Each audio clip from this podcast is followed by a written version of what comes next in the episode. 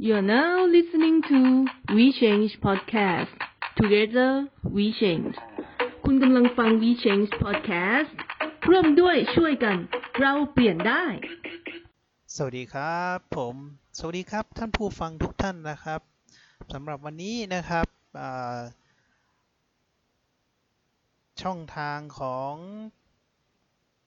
ช anel ชีวิตต้องดำเนินต่อไปนะครับ และสามารถรับฟังผ่านทาง WeChain นะครับ สถานีพอดแคสต์นะครับ ของคนเชียงใหม่เรานะครับ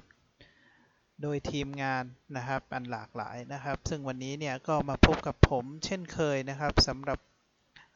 ผมโอภาสหมื่นแสนนะครับ ที่จะได้มาเล่านะครับ เรื่องของวันนี้ยังเป็นยังคงเป็นเรื่องของที่เกี่ยวกับ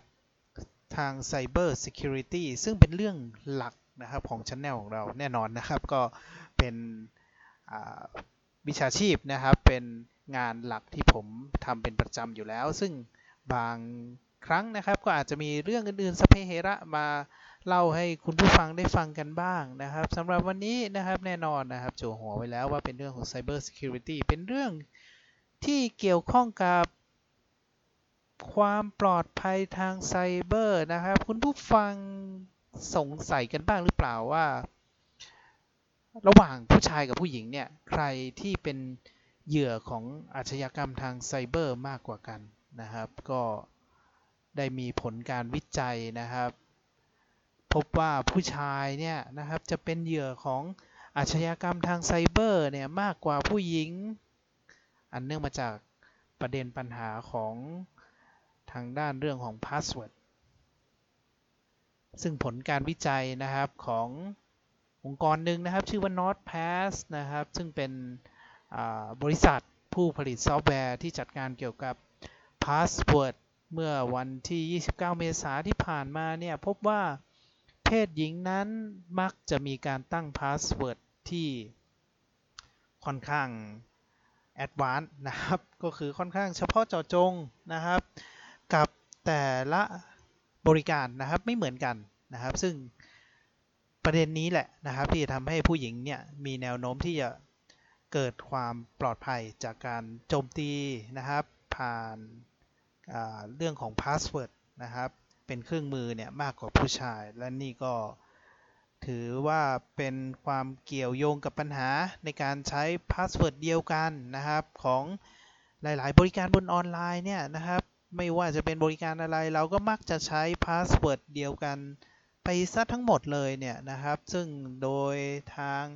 หลักการแล้วมันไม่ควรจะเป็นอย่างนั้น ซึ่งแต่ว่าเราหลาย ๆ คนก็มักจะ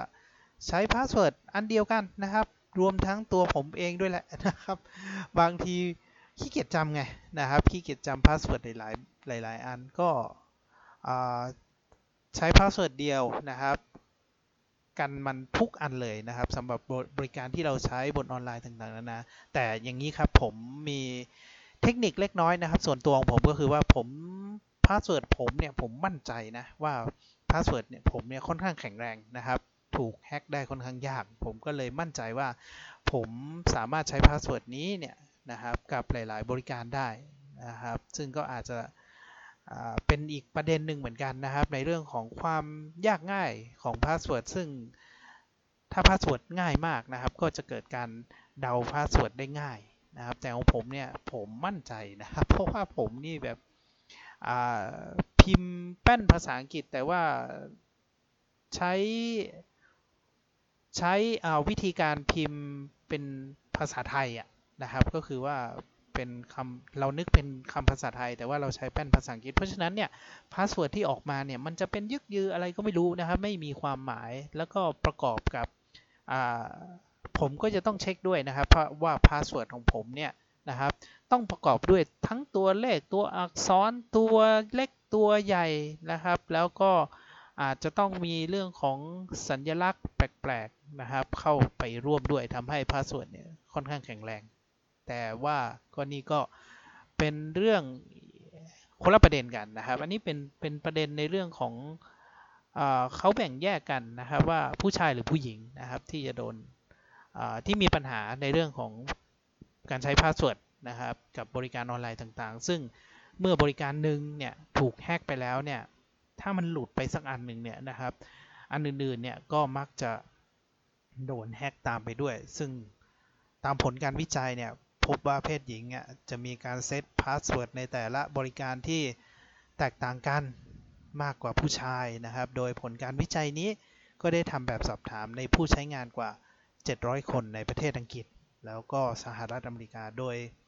ข้อสันนิษฐานนี้ก่อนวิจัยนั้นนะก็คาดว่ามีความแตกต่างในเรื่องเพศไม่น่าจะเป็นประเด็นนะครับในเรื่องของความปลอดภัยในข้อนี้สักเท่าไหร่ แต่ว่าผลออกมาแต่ กลับกันนะครับ ผลการสำรวจออกมาว่า 43%ของผู้หญิงเนี่ยมักใช้ password ที่แตกต่างกันในการใช้ออนไลน์ต่างๆ ไม่ว่าจะเป็นช้อปปิ้งออนไลน์นะครับ ถึง 57%ส่วนธุรกรรมทางการเงินเนี่ย มีถึง 50%ส่วนอีเมลนะครับ 38%สำหรับแอปพลิเคชันที่ใช้สำหรับสื่อสารนะครับ แล้วก็แตกต่างจากเพศชายนะครับที่มีแค่ 36%เท่านั้นที่ใช้ password ที่แตกต่างกันในการทำช้อปปิ้งออนไลน์นะครับ แล้วก็ 50%สำหรับธุรกรรมทางการเงินนะครับ 42%สำหรับอีเมล แล้วก็ 31%สำหรับแอปพลิเคชันที่ใช้ในการสื่อสาร ถึงแม้ว่าตัวเลขจะแตกต่างกันนะครับ แต่มันก็เป็นตัวบ่งชี้ได้พอสมควรนะครับว่าโอกาสหรือว่าความ ความให้ความใส่ใจในเรื่องของ password ในแต่ละในแต่ละบริการออนไลน์เนี่ยของผู้หญิงเนี่ยผู้หญิงเนี่ยจะให้ความสำคัญใส่ใจมากกว่าผู้ชายนั่นแหละนะครับ ซึ่งก็แสดงให้เห็นว่าผู้หญิงเนี่ยจะให้ความสำคัญกับความปลอดภัยออนไลน์ แล้วก็มีการตระหนักนะครับ ในเรื่องของความลับของข้อมูลมากกว่าเพศชาย และด้วยความที่อาจจะเป็น ธรรมชาติของผู้ชายด้วยนะครับ ไม่ค่อยสนติ่งเท่าไหร่นะนะแล้วก็มีความหยาบนะครับ ไม่ละเอียดเท่าผู้หญิงนะครับ ก็ในการทำธุรกรรมออนไลน์ของเพศชายนั้นนะครับทำให้เพศชายมักจะตกเป็นเหยื่อทางด้านอาชญากรรมด้านไซเบอร์ มากกว่าในตัวเลขถึง 45%ของเหยื่อนั้นเป็นเพศชาย ซึ่งมันก็ผลจากการวิจัยแล้วก็ผลลัพธ์ของ การที่เป็นเหยื่อของ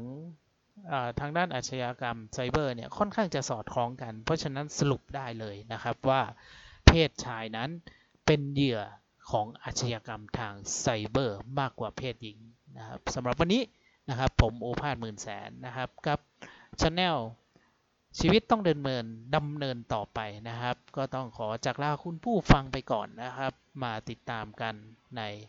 ตอนต่อไปว่าจะเป็นเรื่องอะไรต่อไป ตอนนี้ผมก็ไม่รู้เหมือนกันนะครับ ก็ติดตามกันต่อไปแล้วกันนะครับสำหรับวันนี้ สวัสดีครับ You're now listening to